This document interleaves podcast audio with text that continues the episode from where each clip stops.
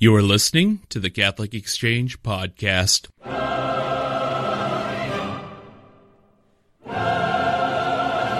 Hello and welcome to the Catholic Exchange Podcast. This is your editor and host, Michael Lichens, here today with a voice that will be very familiar, or at least the name will be familiar. It's her first time on our podcast. I have Miss Susie Andres here today. Susie is a graduate of both I know Thomas Aquinas College, but also the University of Notre Dame. You've written on many subjects, especially on Thomas McGovern, who one of the great, great scholars. And Susie here is a frequent writer here. Today we're talking about a favorite subject for both of us, the servant of God, Marcel Van. There's so much material to cover. I can't give you all of Marcel Van's life. We'll cover a little bit in this podcast, but I also want to encourage you, all of you, to please go online, either you can go to CatholicExchange.com, we'll have all the links you'll need. You can also go to Susie's website, susieandres.com, where you can read a little bit of Miss Marcel's musings. But Marcel Van, a servant of God, was killed uh, in an internment camp in North Vietnam during the Troubles, and in the meantime, he was something of a little brother to Saint Therese, and offers a way of holiness in the months I've discovered him that I found very inspiring, and I'm hoping to share that all with you, our listeners. So, Susie, with that long about introduction, welcome to the podcast. Thanks, Michael. Uh, so let's go ahead and get started today. To begin, can you tell me how did you find the servant of God, Marcel Van, and what brought you to devotion to him? Well, I've had a long devotion to um, Saint Therese, yes. and I was reading a booklet about her that Catholic Truth Society had published. So oh, God bless I can't remember who yeah, exactly. It was it's an English publication. I'm not sure who or British. I'm not sure who marketed it here um, at the time. But when I um, I think maybe Ignatius Press. But when I came across this little booklet, Spiritual Children of Saint Therese, it had a page on Marcel Van. It was a very small booklet, like you might find in the back of church, mm-hmm. and each entry was short. But I was very intrigued by little Marcel. He there was a picture of an Asian boy, and the little recounting that Leonie gave said that he had become the little brother of Saint Therese, but in particular, it mentioned that he had conversations with her, mm-hmm. and it might have even mentioned that his spiritual director asked him to write these conversations down. But I immediately thought this would be fabulous to be able to read these conversations that Saint Therese had with this Vietnamese boy because it I think it indicated that Therese personally taught him her little way. Mm-hmm. And I I read that about him maybe 10 years ago, a little less, but I didn't have access to any other information about him. And then sometime between then and now, maybe 5 years ago, I saw um I think maybe on the website Mystics of the Church, I saw a blurb about him or a longer explanation of him, and it even had some quotations, possibly from his conversations with Therese. But for some reason, the Holy Spirit must have thought that wasn't the right moment for me to meet him because whereas before, originally 10 years ago, I thought, if only I could get a hold of this. Um, five years ago, when I saw the little bit about him, there there were no there was no access to any more information than just that article. But I was very happy to just let that slide. I'm not even sure I read the whole article. I thought, eh, okay, that's neat, but maybe I wasn't you know, maybe this isn't for me. And maybe at that moment it wasn't. But then just in the fall of 2016, um, one of my favorite ways of finding books is being finding people through books. Really, is being in um, a Catholic library mm-hmm. or a Catholic bookstore, but often a library. Um, my husband works at Thomas Aquinas College, and we are, um, as you mentioned, graduates of there. So I was in that library looking for some material um, that I was using to help in a in a book that I was writing on Saint Therese, mm-hmm. and I found as I was walking down the stacks, keeping my eyes open, I saw Marcel Van's autobiography, and I remembered the name, and it had a nice clear spine. You know, it just said autobiography, Marcel Van. But when I pulled it down, I didn't have any idea where it was going to lead. I brought it home oh, this is that guy. And maybe I can't remember if I got to it a few days later. And like I, um, like I do, I knew that I would, if I started at the beginning, maybe not get very far. So I flipped it open and tried to find out where it was that he met Saint Therese or began his mm-hmm. conversations mm-hmm. with her. And sure enough, I I found that passage. It's about two two thirds of the way through the book, and when I started reading, I was blown away and super duper excited about what she was telling him. That led to my realizing through this book that this was only one of four volumes of Marcel's writings, and that in fact there was a whole book dedicated to these conversations, not just with Therese, but also with Jesus and Mary. Hmm. So I I ordered that book. Um, s- since then, a year and a half, in this time, it's become more readily accessible because there's a group in France that promotes Marcel's cause. They're called Les Amis de Van, Mhm. um, and they have gotten all of his books just maybe in the last two months. They've gotten all four volumes of his books in English Wow. onto Amazon for the United States or you know English speaking people. Uh, It's magnificent. They're they're um they're very affordable. They've gotten the price down to twenty five dollars and free shipping. But when I was looking just a year and a half ago, I ordered for like nearly forty dollars a copy um, that had to come to me from far away apparently because it seemed to take forever. You know, to get so used to instant Yeah. gratification, but um it the book came into my mailbox i mentioned i was working on a book on st therese it came into my mailbox the day that i finished the manuscript i was working on and i had said a little prayer to st therese hey why don't you send me a rose in my mailbox to let me Mhm. know that you're good with what i've written about you and sure enough there was marcel and then i think that he and therese played a little trick on me because once i started reading that book and it's just been my constant companion since then. I can't get enough of it. Um, I discovered that I was much more interested in Marcel's conversations with Jesus than with his conversations with Therese, Huh. which seemed appropriate enough. You know? yeah, no, absolutely. when she, but um, yeah, basically that that is how I came to know him, and especially through that book, Conversations. Um, I was then really desirous of getting the book of his letters, his correspondence, and I could see pictures of it on the internet, and it had been translated into English. But like I say, his books were very hard to find. I was having a lot of trouble, and I ended up accidentally getting into correspondence with Jack Keegan, who's the British gentleman who's translated um, these writings of Marcel, and it just blows my mind because what happened, Jack is kindest man in the world, and what happened was he also, um, maybe 20 years ago, because he loved Saint Therese, he saw a connection in an article he was reading Mhm. about there's this Marcel Van, and he called a number that was available to him to Amis de Van in France, and asked, "Can I get an English copy of his autobiography?" And they told him, "We don't have one. We we would love to have his books translated into English, but he wrote in Vietnamese. The books were translated by his spiritual director into French. That took his spiritual director 20 years to do Oh that my to his goodness. satisfaction. Those only became Marcel died in 1959. Mhm. Those books became available in maybe 1985, and then I'd say closer to the year 2000, um, Jack. Marcel has this way with all of us, and Jack, in speaking and just requesting this book and finding out that it wasn't available, and and they said, you know, unfortunately, we don't have the money to, you know, hire a translator. I'm not. I'm, I'm guessing that's what they said Mhm.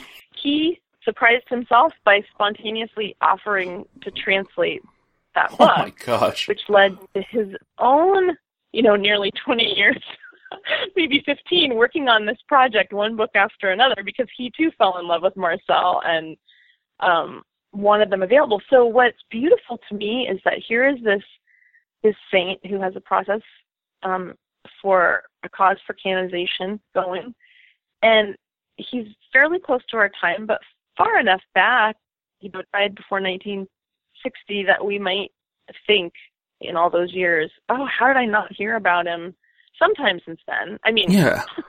some of us maybe weren't born, but the idea being the saints were so used to having access to everything, and it's stunning to me to realize that um, I feel like my my learning about him and loving him has been very timely because even you know even 10 years ago when I first read about him, I wouldn't have had access to his writings. Whereas now, Heck, I remember asking you a year ago where we could find these books, and you gave me some helpful websites, but there wasn't much to go on.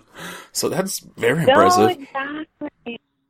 Yeah, no, and and so they're they're really available now. Two DVDs about him have also recently put up on Amazon um, for the United States, and um, everything is is right there as if as if it's always been there. It's so wonderful. I I think when I was first reading conversations then only a year and a half ago, and then I got in touch with Jack Keegan to find the com- the Mhm. book the correspondence of his letters. That's volume three. Um, so it's first his autobiography, second his conversations, third his letters, and then there was a fourth volume that came out after you know I started getting curious about him just a year ago. So it's it's only now that these things are hitting um, English speaking audiences at least. I I have heard from a friend that Marcel is much more known in France. And I have also heard from another friend that he's known in Vietnam. Wow. So it's an exciting time for us. Yes. I love that, you know, we're so used to like being first and everything. like, nope. It takes it, it can take a little while sometimes for the good news to filter up. Like what you were saying about this idea of falling in love with Marcel, I think that's how a lot of people do it, and it almost seems as if Marcel finds his way to the people who need him in some ways, whether it's a kindly priest who can take 20 years to translate or just everyday Yes, laity. Yes, yes, yes. Um, I think that this is going to sound goofy. Mhm. Sometimes I entertain myself by thinking. It's not that I spend a lot of time thinking about this, but something will pop in my head. I'll say, "That's what I want written on my tomb." You know, this is what I want to say. So, you know, I've thought.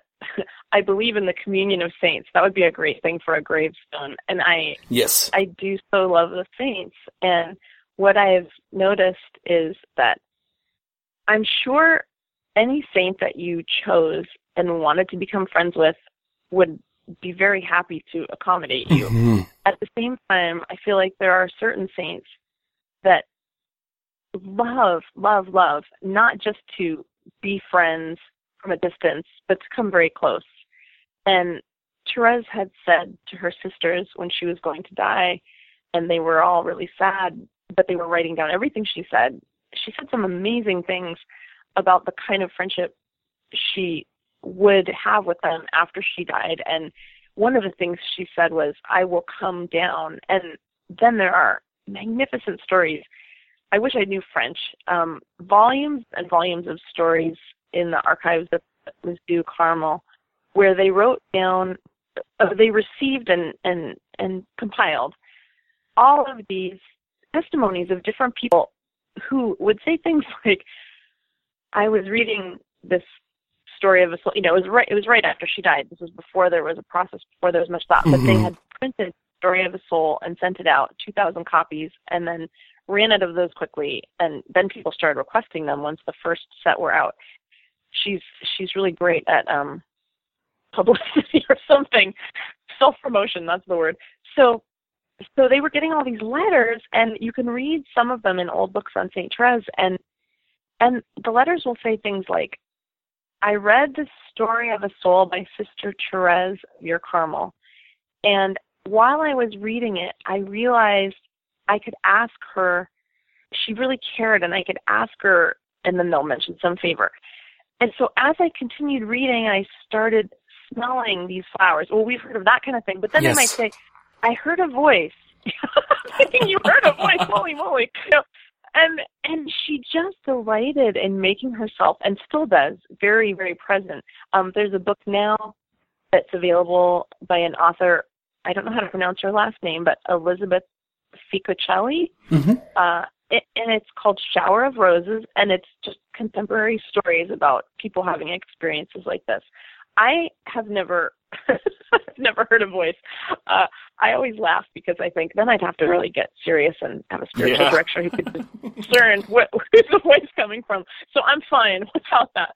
But but what I have found is that the more that we talk to these saints, the more that they are just thrilled, you know, to talk back in their own quiet ways, like Therese sending me Marcel on the day when I asked her to send me a sign. Some people, of course, there's the roses with Saint Therese, Mhm. but um, but there's there, and I don't want to minimize that. But I I love her roses, and I I love that because yes. I guess my point is the saints want to be close to us, and again, some in particular, Padre Pio is another one, but Marcel falls to this class where he doesn't he doesn't stay away, and and as you, I mean, I think that these saints choose us too. They they're keeping an eye out, and they know when we need them, and then they enter our lives, and um, and it's a gift that is beyond anything. I mean, if you think about how much friendship means to us, and true love, and and romance, and all the things that Chesterton did such a great job celebrating and enjoying Yes, he did.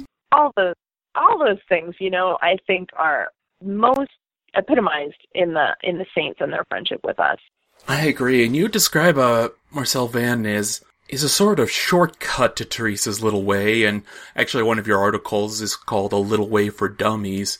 But can you describe how is he pathway to St. Teresa and the Little Way of Holiness? yes definitely i i think that i've been i've been thinking about this for a while and trying to figure it out but i think that the essential part of saint teresa's message to her and the most revolutionary thing about her and the reason that she gained such worldwide fame so quickly was that she wants to show us that it's precisely in our weakness and littleness and powerlessness that God loves us.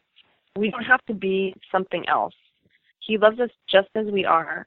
And the the more pathetic we are, the more attraction we have for him in a certain way because you know, whereas in the world we're used to seeing people we really admire. Um, I'll take a Mhm. fictional characters Jason Bourne. Now that's the guy, right? but it's not about being strong and powerful. I mean, we we admire these people, but we also tend to feel like, well, obviously, um, and and that's fictional. But I mean, take a real life hero. We tend to think I'm nowhere near that caliber of person. I couldn't achieve those Yes. great heights. Well, Therese wanted over and over again to teach everyone, starting with the novices. She was made an official novice mistress in her convent, Mhm. and she started there. And letters she wrote, just this new little way, which was in fact very old. It's exactly what St. Paul says when he talks in Corinthians about wanting God to take away um, his weakness, but realizing that that was where God God let him know that's where my power rests in you. So this is Mhm. Therese is saying if you're little, then God will take care of everything. Be that little child abandoning yourself into God's arms. And that was very effective in her own lifetime because here she was, she died when she was 24. She could convincingly sell this to her sisters in the convent because they Yes. saw her failures up close and personal. She was, I was just telling my son this morning, she had never done any chores at home when she was a Mhm. little girl. And so when she went to the convent and was assigned the task of sweeping, she was terrible at it. And she was definitely afraid of spiders. And you know, she had all these little foibles and and her sisters would see that. They would see her break down weeping. They would see her sleeping during her prayer times. And and I mean her sisters in the convent and her own blood sisters who were in the convent as well. But at this point and from this distance, we see that almost any church in the world you go into, there's a statue of Saint Therese. And we know that if you call on her, she'll answer you, and we feel, I think, rightly that she's on Jesus' lap and she's one of the greatest saints. Um, Saint Pius, um, he, the Pope who gave us daily communion, and communion at the age of seven, a hundred years ago. I guess more than a hundred years ago now, but he called her before she was canonized. He called her the greatest saint of modern times. So when we think of her in the terms of the greatest saint of modern times, and and if you've ever said a novena to her and found yourself, you know, roses coming at you, you think, oh yeah, she's a great saint. And then the problem with that is that it um tends to undercut the message. I said I don't want her to change anything about that, so that Saint Therese keep coming, keep sending you roses. But but the problem with that is then she looks big to us. She's got Mhm. this beautiful basilica. I've never been to to this part of France, and I hope someday to go. But she's got this beautiful basilica with this huge statue of her in front of it, and this gorgeous kind of sarcophagus tomb inside, or uh, you know, where it's got this beautiful replica of her Mhm. in death. All these things make us think, yeah, yeah, I love her message, but she's obviously big. Enter Marcel. He is so little. He also died when he was only um, 31, so young Oh my goodness. but he had like Therese, he his intellect awoke very early. So on the one hand, he's constantly forgetting what Jesus just told him, but on the other hand, he was able to write his autobiography when his spiritual director asked him. He wrote it four or five times, which is amazing because this is no St. Augustine or St. Thomas Aquinas. This is a little boy who's about 16, 17, 18, and trying to remember and write down he can about what has so far been a very short life. And he does. He writes these things down, these full memories, very poetic, and everything that happened to him, he he recalls, which I'm sure was the Holy Spirit acting to give us this gift. But in telling us his story, you see a very small person. yes. Um, he physically was also very small, but in the conversations in particular, Jesus said to him, Marcel, you're going to be one of my chosen apostles. I have many little secretaries, and I want you to be one. I want you to write down everything I say to you, but I also want you to write down everything you say to me because I want those who read this later after you die, I want them to see the kind of intimate conversations we are that we have, and I want them to understand that I'm not just there for people who are already Mhm. perfect, you know, in all your crosses and struggles. So Marcel did what Jesus said, and the result is absolutely hilarious. yeah. Every Jesus, you know, the conversations. This is how the conversations go. Jesus will say something so beautiful and deep and theologically true. I've been blessed with a ridiculously great education. Um, I got my master's degree in philosophy, and heaven knows why. I never wanted to teach. I'm a terrible teacher. But it turns out it's so that when I came across Jesus speaking to Marcel, I would have enough background to be able to recognize his voice and say, there is no question. This is completely theologically sound. I mean, you don't need a great education because each of the four volumes in Mhm.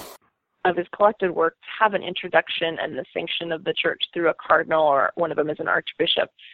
And the first postulator of his cause, Cardinal Van Thuan, himself a Vietnamese, now is venerable. So, you know, he's got the signs of holiness all about him. But when I read what Jesus said, when, when you read that, you hear such beautiful revelations of love, just like out of the things Jesus said to any of the mystical saints.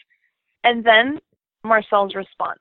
And I'm, you know, I'm always hanging on Jesus' words, and then I'm ready. Marcel, oh, you know, are, are you? I mean, I feel like the saints say we should meditate on Christ's passion every day, and I try to say my rosary, and you know, I could really relate to Saint Teresa of Avila saying, "What a hard heart I have." You know, can I squeeze out a tear for you, Jesus? I mean, Saint Teresa of. Avila did. I I have trouble, but when I read these words of Jesus to Marcel, I'm I'm swooning, and then and then Marcel's response. Yeah, Jesus, my soutane is too tight. Listen, aren't we going to get me a bigger one? or, Jesus, I'm hungry. Or, yeah, Jesus, I forgot everything you told me yesterday. Could you say it over again? Because I need to write it down. I love it. I think, actually, I might be swooning with love for the second while I'm reading a book because I love books. But, you know, in my holy hour, Mhm. trying not to spend too much time on the grocery list. Sure. Jesus, I know you're right here in front of me, but I need to go to the grocery store. And he is so like us in that way. So he is tiny and ridiculous and funny. He's Mhm. human and down to earth and weak. He's forgetful. He's he's worried about the kinds of things we are where someone says something to him and he comes back to Jesus and says, Does brother so and so hate me?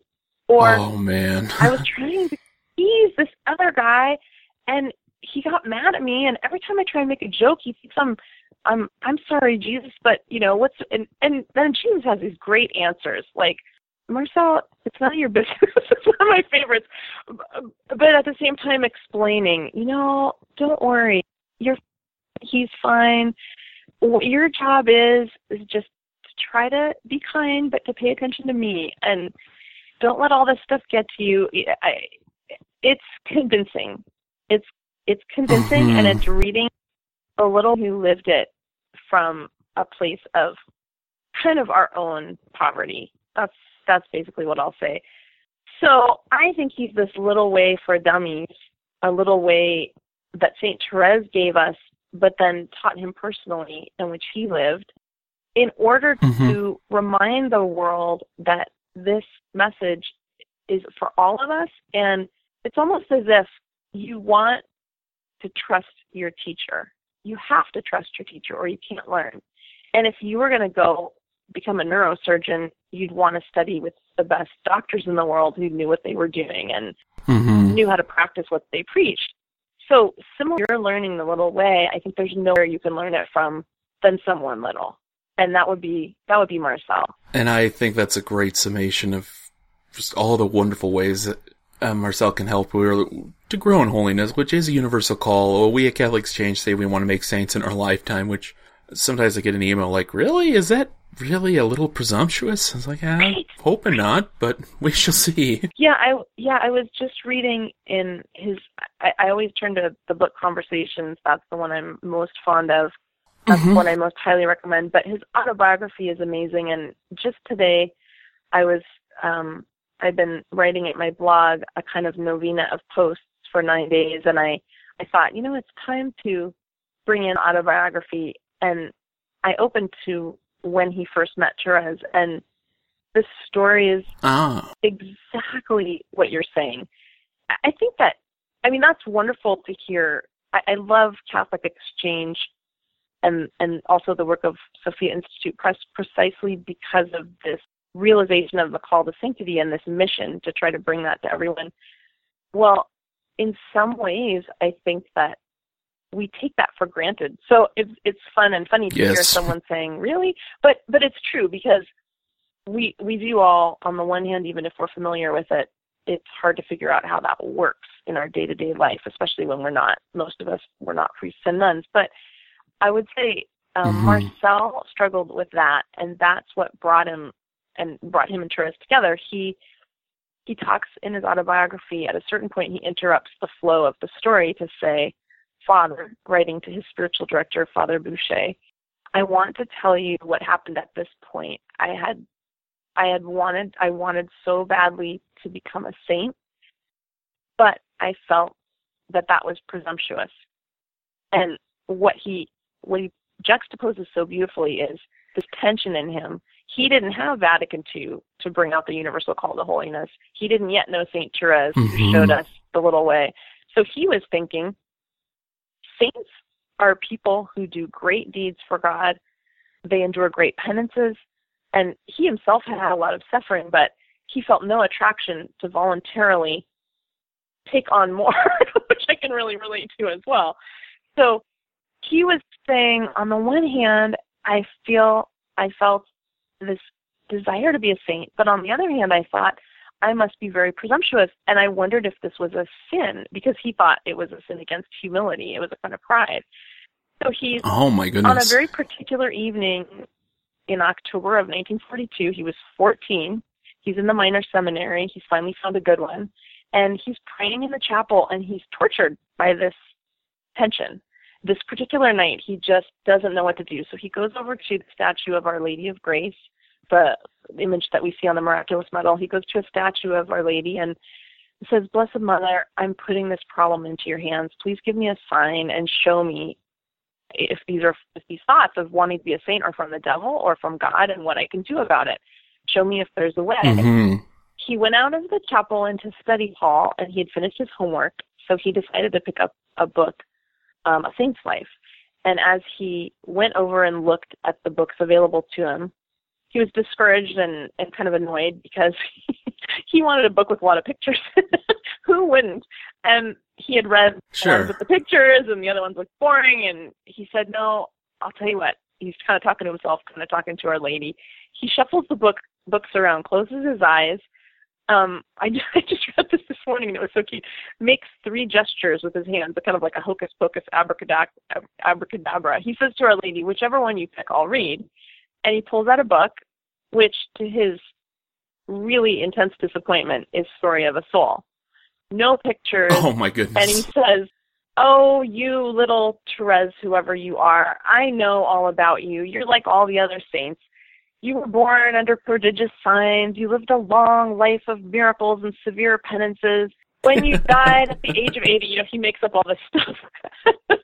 and then he feels he feels a little if not guilty, he feels a little um like, okay, wait, I just told you, Blessed Mother, that I would read whatever book you picked. So he goes over and sits down with the book, and really, mm-hmm. there was nothing else to do. Everyone else was studying, so he's, you know, kind of like us in that in that way too.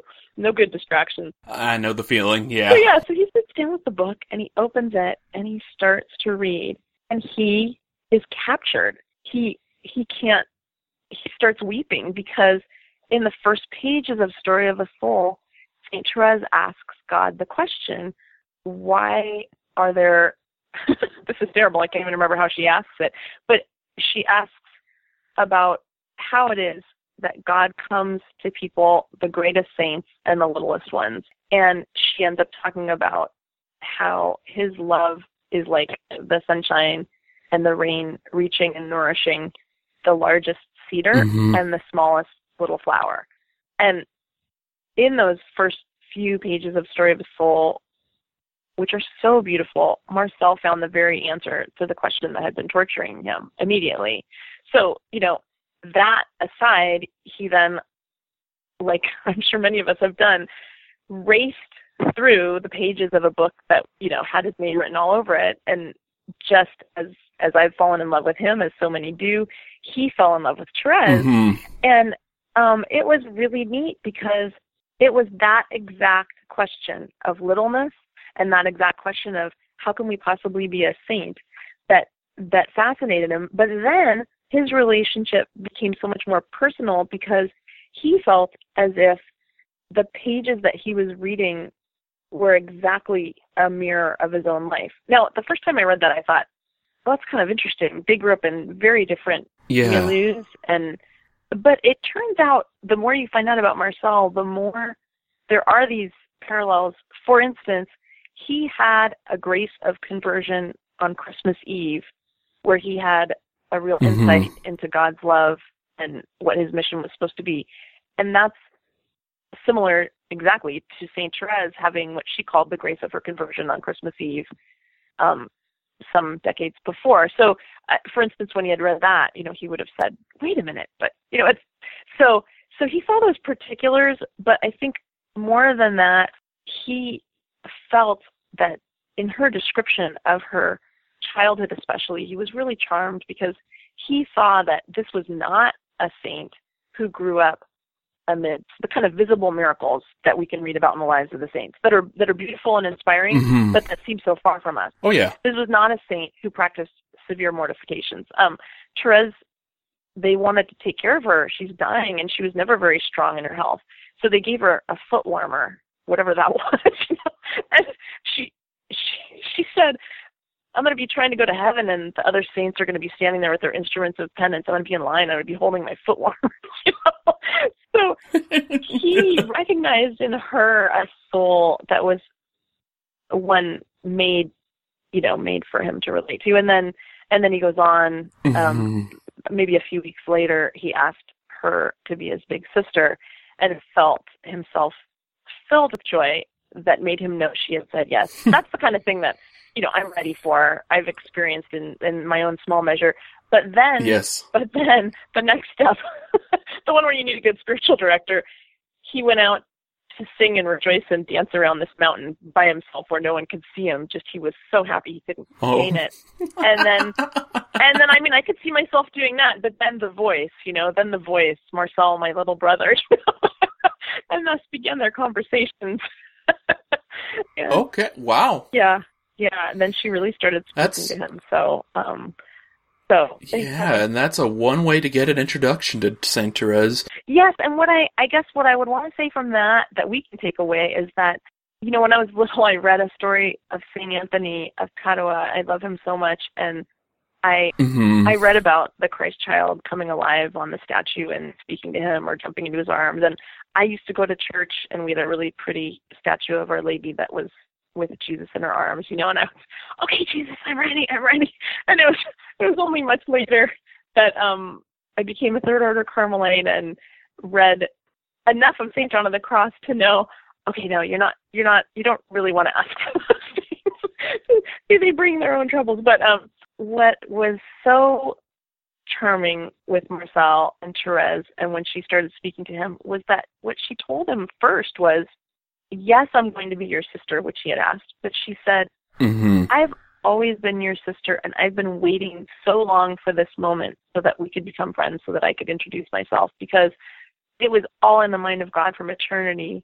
But then almost you got the impression that since she entered heaven and had access to God's mind in a more clear and visible beatific vision kind of way, she had been excited about him for she died in 1897 and it was now 1942 so those intervening decades and then after he was born she's saying I was there, but I was waiting for the right moment. And I like to think that that's true for the different saints that we meet, and for Marcel now. Mhm. You know, he's been waiting for whichever individual soul is listening and hears something that piques their interest or draws them in. Or I, I have one friend. Is the most wonderful thing in the world. She, I think I had told her just a tiny bit about Marcel, and she was Mhm. captivated. And she couldn't remember his name, but she knew this was the little brother of Saint Therese, so she started praying to him and and just kind of feeling his nearness. And I went one day to the drugstore in my town because I wanted to make a few little holy holy cards, and I um printed off Yeah. a few pictures of Marcel. And um I walked out of the store, and here was my friend, and I just felt inspired to give her one of these pictures. And I had made this really goofy little, you know, you could make like a Christmas card or a Valentine's card. And while I was making the cards, I just had some fun and made this little Marcel loves you card, which I just made a couple of. I wanted to send one to Jack Keegan, um, and I wanted to keep one.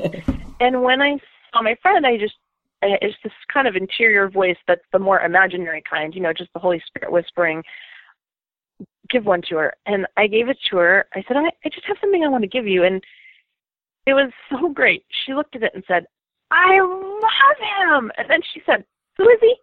Oh. and she she didn't know who he was. She knew that that it was the little brother of Saint Therese, but she couldn't remember his name. She had forgotten everything else about him, you know. but that's that's Marcel for you. I mean, he he will enter your heart, and yeah, he, That's he wants to be with. Oh, it, it happens that way. And I like to tell people I basically discovered St. Francis of Assisi simply because he was quoted one time, and even as a tiny, I wasn't tiny, I was a teen and Yeah. already a monster size, but uh, a young teenager. Uh, discovered St. Francis. That started a pathway to a friendship I didn't know where it would take me. Yeah. And you never really do know Yeah. where these friendships will take Yeah. you. Uh, Exactly. And by the way, I had a similar encounter with Therese. I actively avoided her when I became Catholic because I I just looked at St. Therese and I said, yeah, well, great. She was sinless. Good for her. I, a convert. I can't do that.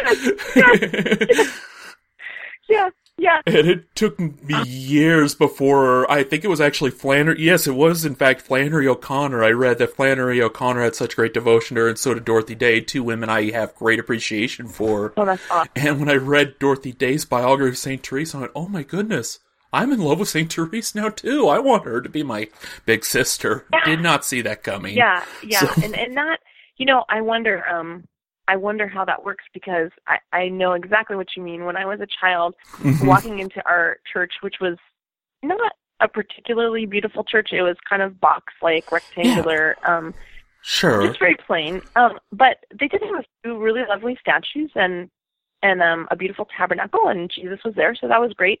Walking in the back, um, there was just the tiniest little, almost like a little hallway you'd walk into into the church proper. It wasn't a hallway; it was like Mhm. a foyer, but it was not even worthy of the name. I mean, it was just a couple feet wide, and you just walk two steps in. It was this little, you know, four by four room almost that you passed through hmm on one side was a statue of the Infant of Prague, and I I had this vague idea who is that boy dressed so strangely, and on the other side, you know, just to your left, and then just to your right, there was a statue of Saint Therese, and I thought Yes. I don't like her. You know, I don't like her. I don't know who she is, but I don't like her. And I never really consciously thought those things, but much, much later, you know, I realized, gosh, I wonder why I never saw a statue of of Prague or of Saint Therese.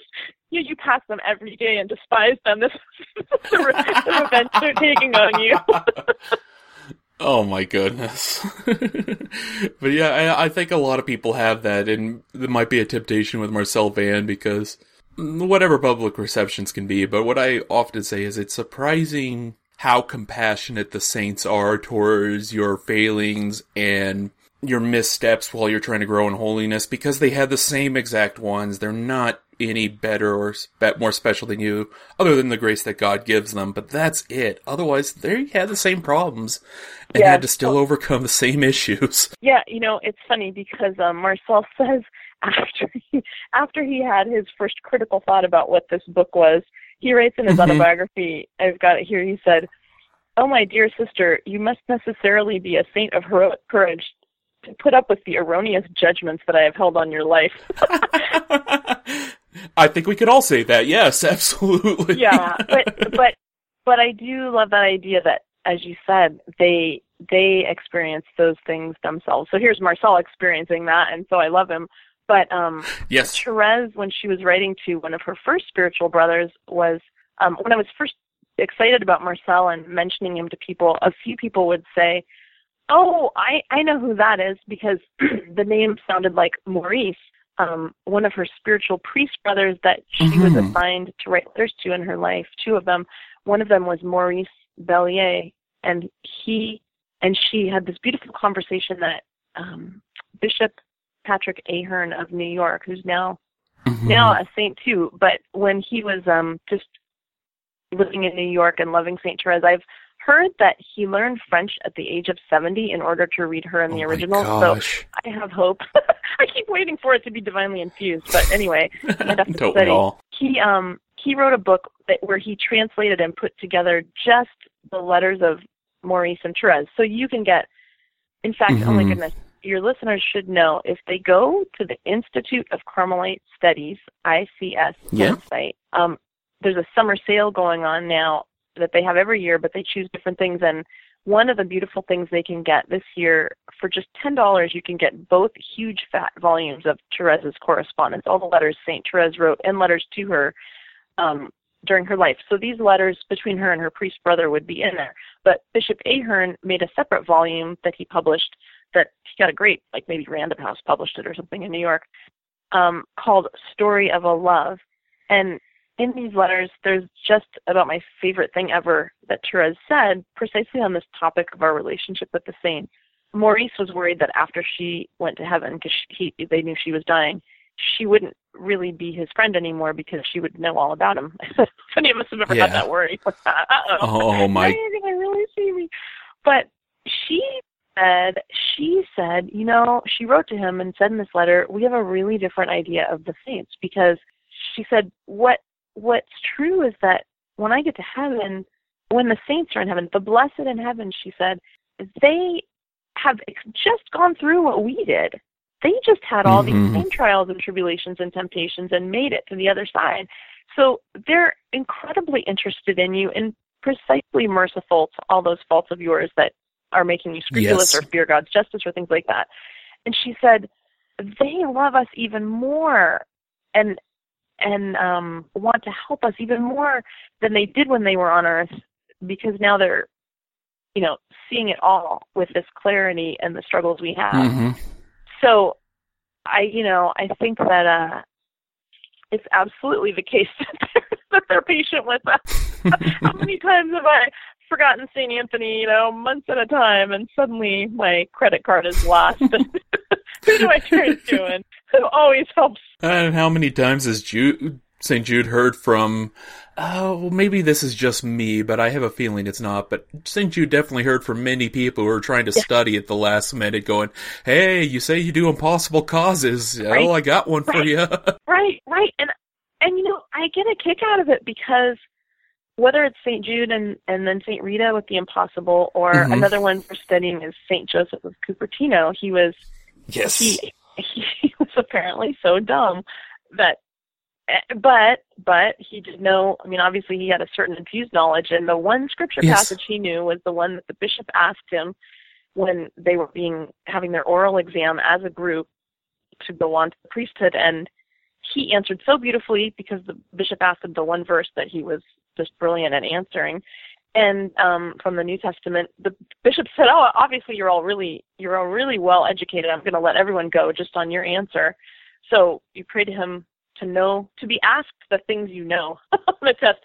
And and saint anthony with finding things you think to yourself at some point it it might cross your mind is this either superstitious or kind of strange or am i taking advantage of the goodwill of the saints to just use them in this way and the answer is absolutely not. They want to be used. I mean, they want us to come to them, and if that's what it takes, no big deal. You know, again, they were here. They get it. Um, anything that turns us to God is good. Oh, a- absolutely, and it's always impressive to me. I think a lot of people might know this if you're a music history fan, but Edith Piaf, of all people, had a great devotion to Saint Therese. Not what you would call an ideal or best example Catholic by any stretch of the imagination, but I think that's just it, though. We can look at that rather than judgment, judging or anything, just say, well, yeah, even the saints, no matter who you are, they do take an interest in you. yes. And that's a very great comfort to realize because uh, not any of us are where we should be, but Yes. with the Saints we can get a little further along. Yes. I. I. Yes. I live in a town that is predominantly Hispanic in Southern California, and Mhm. I know I've heard people say, "Oh, the Mexicans in particular can be superstitious about Our Lady of Guadalupe." I have not found that at all. I can't tell you how edifying it is to see the devotion, which, you know, possibly Yes. a person might be living a bad life, but you know that if they're clinging to the knowledge that Our Lady is their mother and that she's there for them, she's going to pull them out of that. And um, hmm I think that we can forget or downplay the role that these devotional you know, sacramentals can have in our life, like rosaries or hmm statues. Um, and certainly we can get attached to them. a friend of mine had this fabulous story about um she used to a good a good sweet very loving friend in Virginia when we used to live there when we were leaving she gave us a first class relic of Saint Therese and then when I was living out here in California I had a friend who loved Saint Therese and was going through a rough time and I said hey, would it help you to have St. Therese with you in this little relic?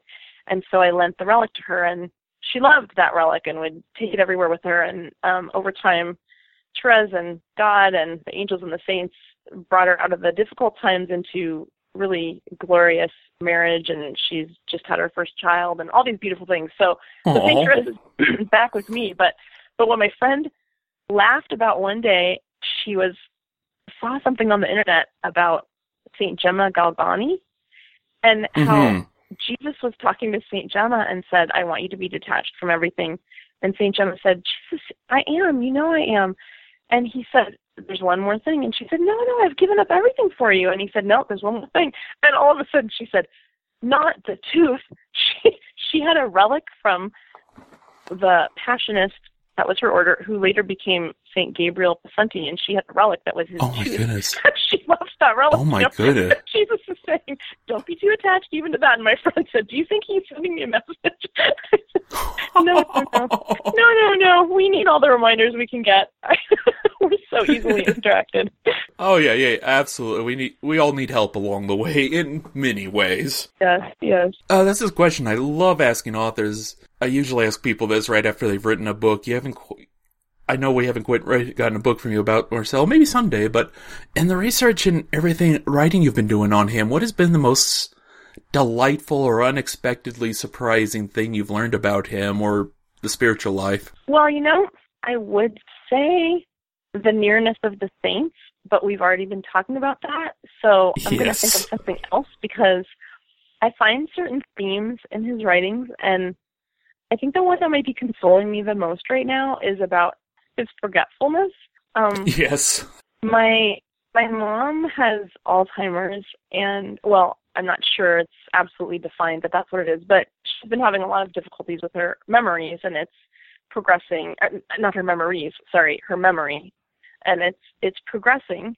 But what is a constant inspiration to me is that she remains incredibly cheerful. She's the just the best attitude, and says, um, "Oh yeah, I, I said, You seem happier though than you've ever been. And she says, Oh, I am. She said, If anything bothers me, I just forget about it. And she starts laughing, you know, because she actually does forget that it happened. And, I, you know, this has been, so this has been present to me personally in that way. But besides that, I have um, the worst memory in the world. So I'm wondering what's going to happen when I get Alzheimer's. it's going to be really bad. But I have. I can relate such a bad memory. And yeah, we all experience that at times. I mean, not all of us. Some some have amazing memories, but but some of us mm-hmm. were in this camp of bad memories. And um, my husband teaches now at Thomas Aquinas College, and previously he taught at Christendom College, both mm-hmm. magnificent college. We're just surrounded by the saints at both of these places. Um, Tim O'Donnell over at Christendom and Mike McLean as president over here, and the past presidents, yes. Warren Carroll, who founded with other people, Christendom and Dr. Ron McArthur and the other founders here, uh, Tom Dillon. We we just have been surrounded by the saints at these places, and the students are just I, I don't even know what to say. I, we love them so much. It's so edifying as the world is seems like it's throwing itself into the mouth of death. Mm-hmm. Um, you have so much inspiration. Um, I think we, you went to Thomas More College. Um, that's another great yep. school. You know, I don't even want to leave anyone out. Wyoming, uh, Belmont Abbey. You know, there's Ave, there's Franciscan. You know, you don't want to, you don't want to leave anyone out. It's like a list of acknowledgments. No, these sure schools. Well, well, so the blessing is we get to interact and meet my husband much more than myself, but you know, we'll have students over for dinner. We get to meet and get to know mm-hmm.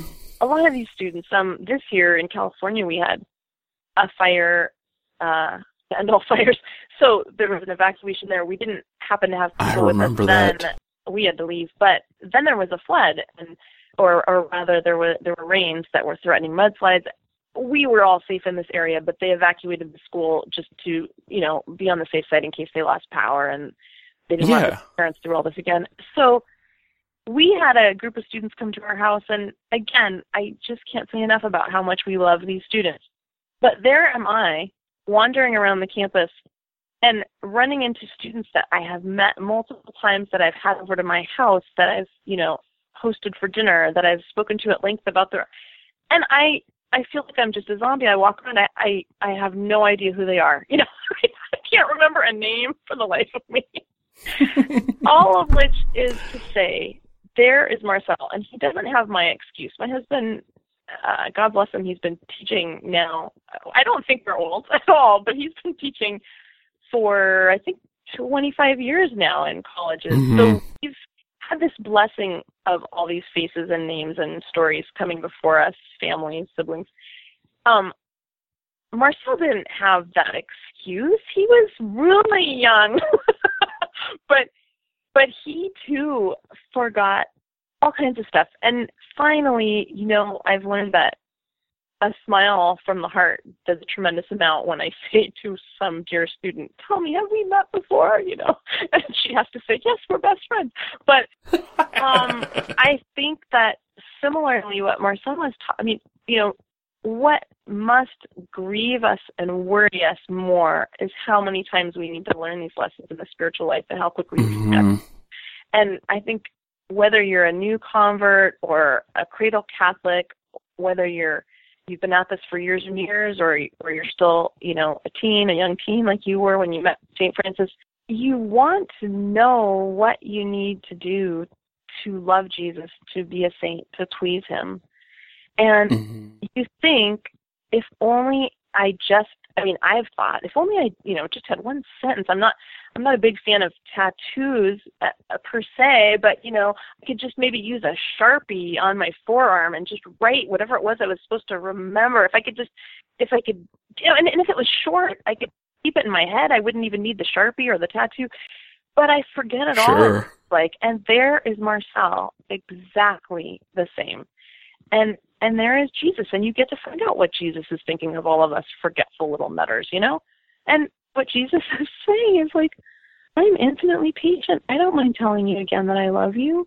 I don't mind telling you for the hundredth time, you don't need to worry. It's all taken care of. There's the Blessed Mother saying to Marcel, Marcel's worried about cleaning his room, and the Blessed Mother says, I'll help you, but there's a room that it's a lot harder to clean. The room of your soul. I'm doing all the work here. You and Therese and Jesus, you little ones are just playing over there, and I've got to keep cleaning your soul. And and you know the hardest thing to get rid of. I don't mind, Marcel. I'm glad to do it, but you know the hardest thing to get rid of are these cobwebs, which are all of the worries that you have. I don't Hmm. know how to tell you another time, but but I will try. Marcel, don't worry about anything. That's all Therese and Jesus and I want to tell you. Don't worry. We love you. We're going to take you to heaven. You're doing fine. Just don't worry. I mean, they're all telling him this page after page, and I'm saying, Thank you, God. Thank you, Jack Keegan, for translating this book for me. And Thank you, Lazenby Devan, for putting it on Amazon. Everybody can have it. I just want to read this over and over again because I will read that and I will put it down and I will start worrying about the next thing on my to do list. I don't remember it one second longer. so, but it's, yeah, it's always there. oh, that's uh, that's understandable, one I think a lot of us can relate to. Absolutely. Uh, looking at the time uh, to wrap us up here, if anyone's l- listening to this and saying, you know what, maybe I need to have Marcel Van as a brother, it sounds like he could be really helpful. Where would you have people start? Well, I would say that there are two really fast um, options. Well, no, there's three. Let's go with the very first one. It's beautiful how the Protestant Christians don't waste any time. You know, just ask Jesus to come into your heart as your Lord and Savior. so, assuming we've already done that, um, baptism takes care of it for us as well. Um, with Marcel, I would say the first easiest thing is just to do what he did with St. Therese and ask him to be your brother. He will accept instantly. He's waiting for the opportunity. And I sometimes think we are in on the ground floor with this whole Marcel mania. You know, no one knows about him. Um, you take saint like Padre Pio or Saint Therese, and they are there. You call on them, and they're there. But I, you know, they're sharing in God's powers and the angels because they're awfully busy. You know, they've got a lot of clients. Whereas Marcel, no one knows about him. So this is the time. You should you could say that when I Mhm. knew you went. Um, but if you want to learn more, if any of your listeners um, have the opportunity to use the internet, and I suppose they would, or they wouldn't have this podcast, I would say that the best place to start for um, anyone who wants to get Mar- to know Marcel better, there's the freeway and there's there's the highway and the little way. There's the way that won't cost you anything, and then there's the way that will cost you twenty five dollars. And I recommend them both, um, but it depends on your circumstances. Of course. I would recommend that readers go, um, they can Google um, my name, S U Z I E A N D R E S, and come up with um, the article I've written on Catholic Exchange, the Marcel Van, The Little Way for Dummies. hmm Uh, they can search at Catholic Exchange. Yes. Um, but I would say my website, as you mentioned, SuzieAndres.com, has a blog called Miss Marcel's Musings. hmm And if they can get themselves over there, like you said, the link will be um, at Catholic Exchange. It's in my um, bio on Catholic Exchange as well. If they can get over to Miss Marcel's Musings, um, they will find plenty of blog posts they can read at their leisure with very generous excerpts from Marcel. And that way they can start reading his words. Um, I have to warn everyone, I have a a relentless sense of humor that I think is funny, which so so do I. We're good. so they might they have to they might have to skim through a lot of my idea of what's funny to get to Marcel, but he is absolutely there, and that's a place that they could begin to get to know him and see a lot of pictures of him and of the other scenes.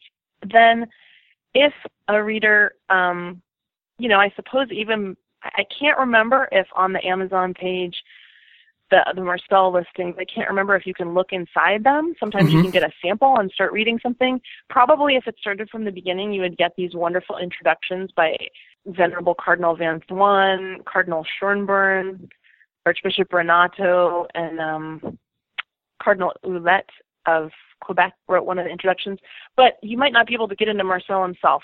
If anyone is able to save up their $25 and order a copy of Marcel. Each of his four volumes are only $25 each. And I would most highly recommend Conversations because you dive in anywhere and you just pull out a handful of gems. Um, yes. There's not a bad page in that book, not in any of them, but the autobiography I would recommend second. And I would again recommend what I did, which is starting about two thirds of the way through because he also relates to Therese in the suffering she had as a child. People didn't see her suffering, but her mother had died when she was four, and she went through scruples and she went through a mysterious illness. And Marcel related to that because his childhood, after an initial happiness, um, is very sad. So I, wouldn't say just start from page one and, and go through because I would I would get too sad. I, later, I went back and read that, and it's well worth reading, but but I'd start again about two thirds of the way through when you meet Saint Therese and really call on him and he will he will make himself known to you. He'll get his books into your hands. He'll he'll get his picture on your fridge. he'll be there when you need him. No, if there's one thing that's always in this podcast is sometimes you find the saints and a lot of times the saints find you. So, but it can work both ways. And we'll put all those links up yeah. at catholicexchange.com, of course. So as I always say, if you're driving, look in the show notes or go to CatholicExchange.com. You'll be able to get to those sites. But Suzie, thank you so much for coming on here. I really love how you and our fellow writer, Mara, Mara introduced me to Marcel Van, and I love that our readers are going to learn a little bit more. It's a blessing to have you on here today.